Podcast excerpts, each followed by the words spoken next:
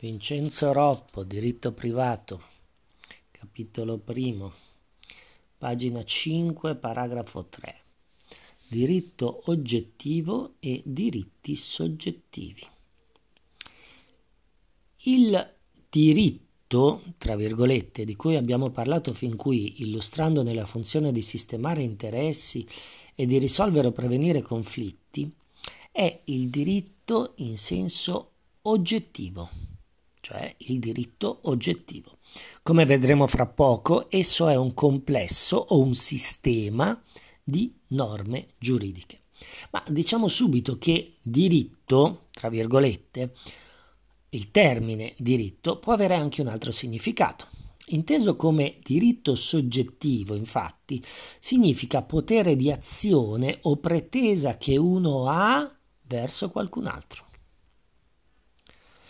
Così il diritto di proprietà è veramente un diritto soggettivo perché è il potere del proprietario di usare liberamente le sue cose. Ugualmente il diritto di credito, che è la pretesa del creditore di ottenere il pagamento, eh, ugualmente il diritto di credito, che è la pretesa del creditore di ottenere il pagamento dal debitore.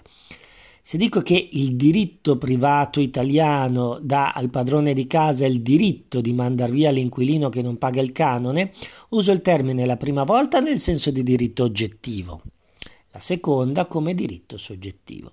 Fra i due elementi c'è peraltro una connessione molto stretta, nel senso che i diritti soggettivi dipendono dal diritto oggettivo.